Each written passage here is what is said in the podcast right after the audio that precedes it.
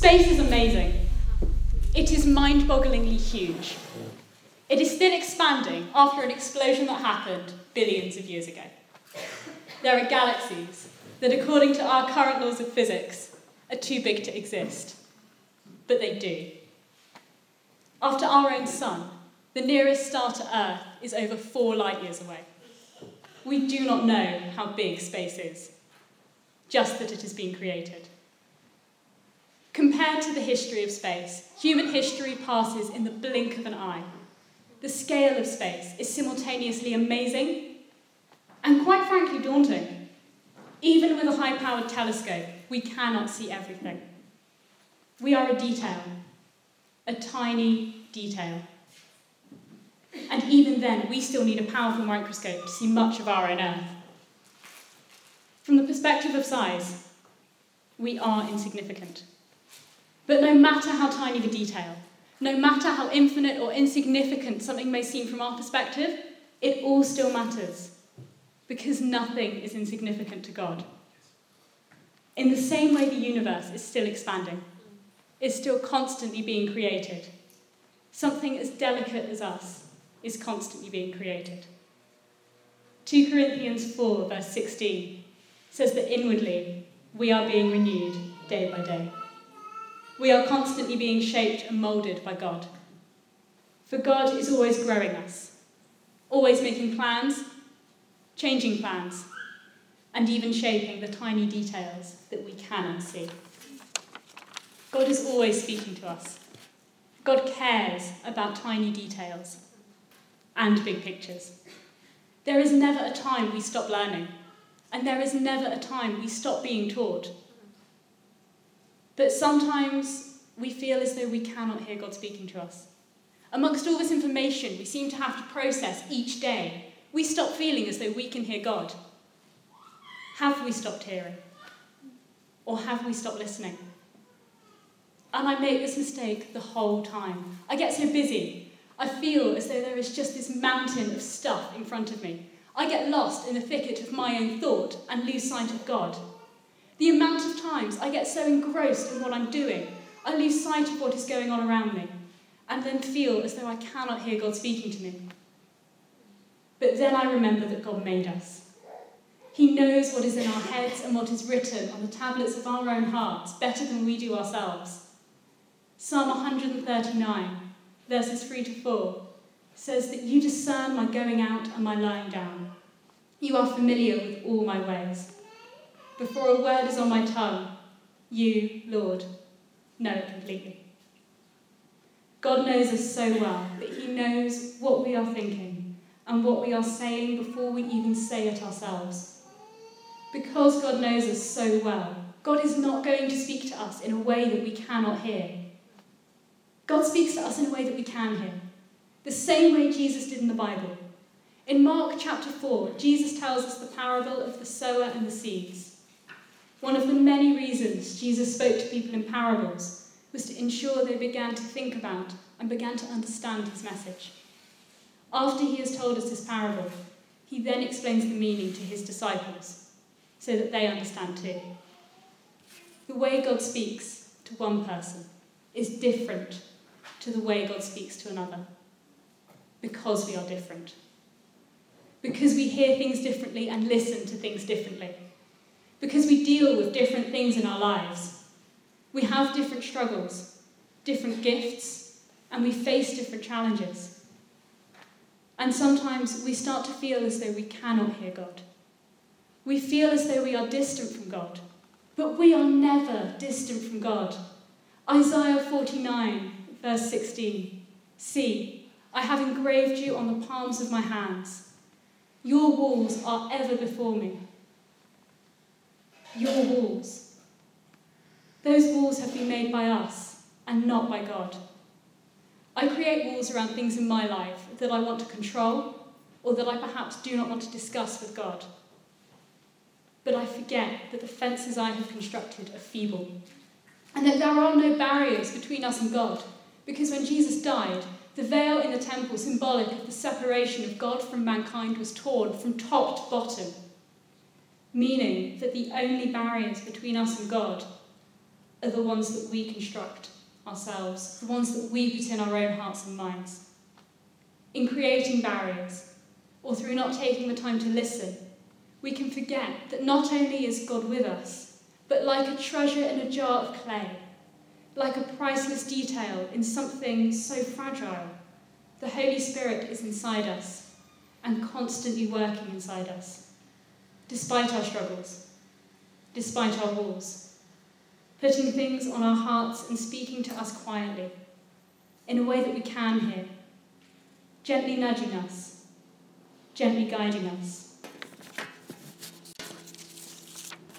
It says in Hebrews chapter 13, verse 5 Never will I leave you, never will I forsake you.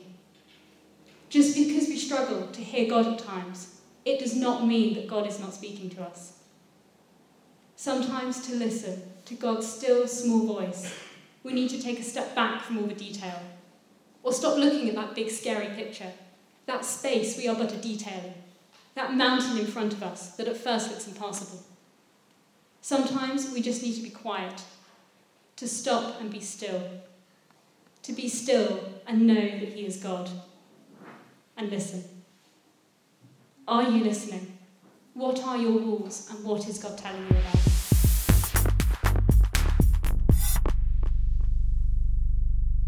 So, what should we look like as church? Did you know people should see God in how we are together? 1 John 4, uh, verses 11 to 13 says, Dear friends, since God loved us that much, we surely ought to love each other. No one has ever seen God, but if we love each other, God's love in God lives in us, and his love is brought to full expression in us. John 17, 20 to 21, in, in that Jesus says, I am praying not only for these disciples, but also, but also for all who will ever believe in me through their message. I pray they will all be one, just as you and I am one. As you are in me, Father, and I am in you, and may they be in us, so that the world will believe you sent me. So it's impossible to see God, but somehow when people watch us and how we interact with one another, they get to experience Him. And more, they will believe Jesus was sent by the Father. Essentially, we need to be living lives that demand an explanation. Last week, Mark questioned whether our beliefs are determining how we actually behave. If you read about the early church in Acts 2, they seem absolutely crazy, but in light of what they believe, it makes perfect sense. All the believers met together in one place and shared everything they had. They sold their property and possessions and shared the money with those in need.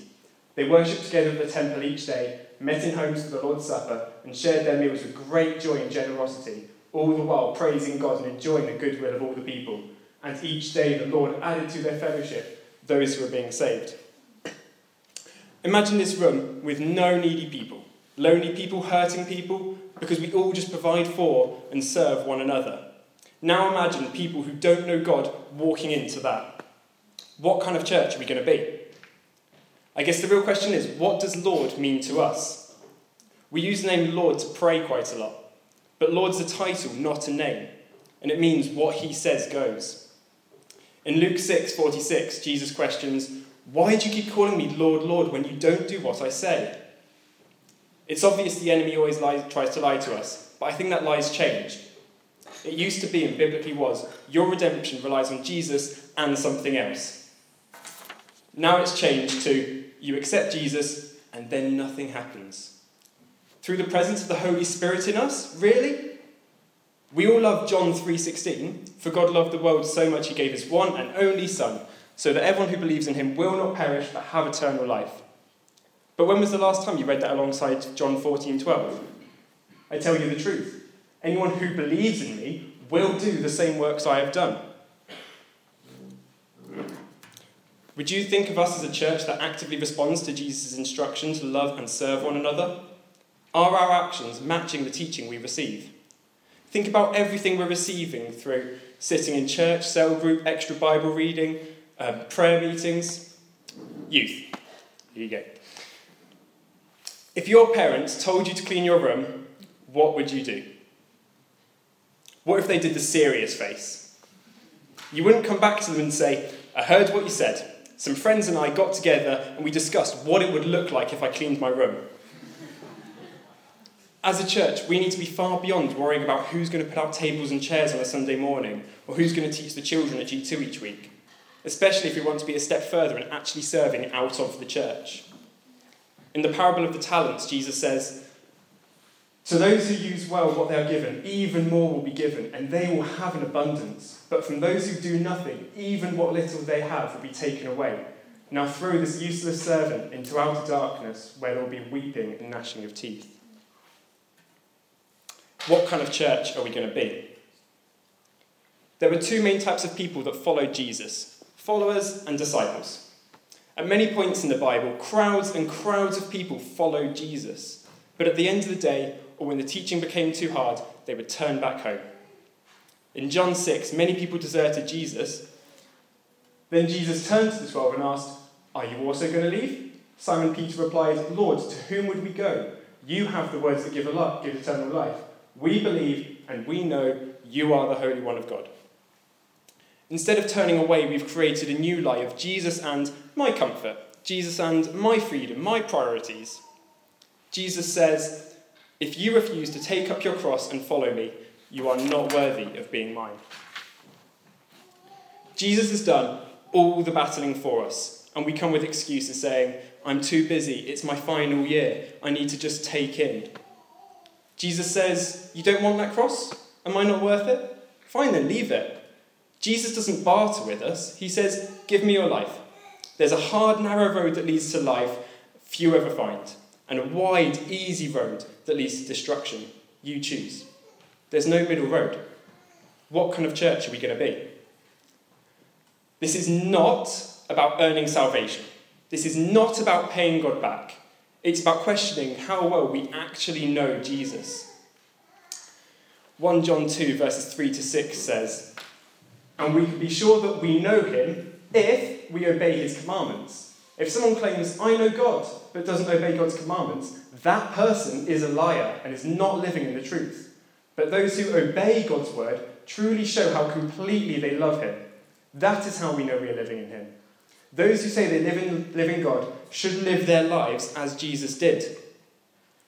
I'm not claiming to have all this down, but I wonder if we'd look different if your kingdom come, your will be done, really directed our action and directed our time together, if we'd look different. Here's a couple of questions for you to pick from. How valuable is serving people and showing them the love of God? And how often do you talk with people you don't know on Sunday? Are we portraying an accurate reflection of church? So I'm going to tell you guys a quick story of something that happened to me a couple of months ago. I was at a conference for two days in September, and at the end of each day, we finished with worship. On the first night, I was on my knees crying my eyes out because I was convinced that I couldn't feel God. I knew He was with me, but I just could not recognize the way the Holy Spirit was moving, and all that I could do was cry. 24 hours later, we were worshipping again, and I could barely get the words out because I was laughing so much. I was just filled to overflowing with this joy that I couldn't keep inside. And I don't know if you've ever tried to sing and laugh at the same time, but I spluttered my way through.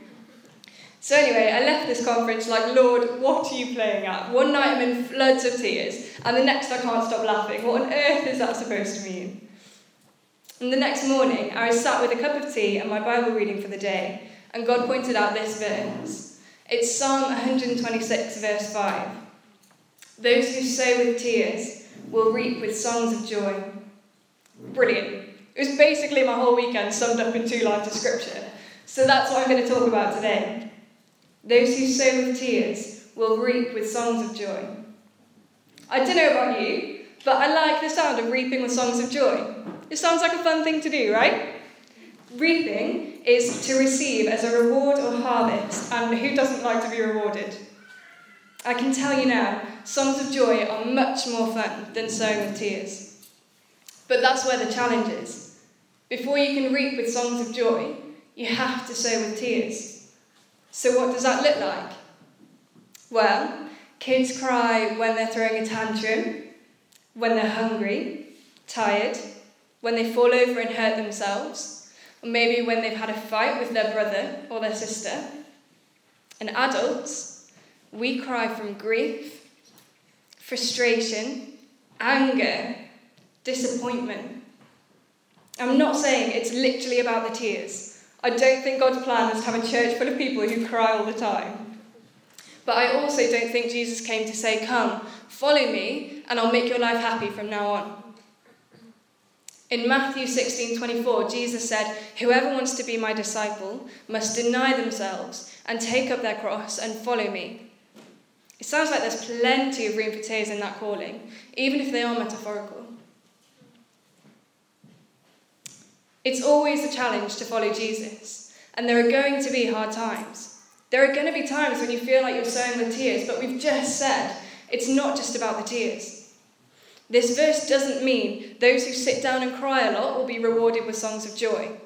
We sow with our tears, and sowing is work. If a farmer wants his crops to grow, he's going to have to sow the seed first. If we want that good grade, or that promotion, or that struggle in our marriage to work out, we're going to have to work for it. If we want our friends, our family, our housemates, our colleagues, the people we bump into on the street, if we want them to know Jesus, if we want them to see the light and the promise that we have in our Saviour, we have to do the work. We have to share the truth. We have to share His love. And it's hard. You can pray for years and feel like nothing is changing. But there's no time limit on this verse. It's not those who sow with tears will immediately reap with songs of joy. It doesn't even say the songs of joy will come within a week or a month or a year, and maybe they will. But we can't know. What we can know is that if you are sowing in tears, if you are praying for and serving and loving unconditionally the people that God has put on your heart, you will see the harvest and you will go out reaping with songs of joy. Let me just say one more thing, and this is important. In Mark 4, Jesus says, This is what the kingdom of God is like. A man scatters seed on the ground. Night and day, whether he sleeps or gets up, the seed sprouts and grows, though he does not know how. All by itself, the soil produces grain first the stalk, then the head, then the full kernel in the head. As soon as the grain is ripe, he puts the sickle to it because the harvest has come. Our job is to sow with tears. We can't force crops out of the ground. So let's sow with our tears and let's eagerly anticipate the songs of joy that we know we'll be singing as we reap. But we have to remember that it's God and only God that can make the seed grow.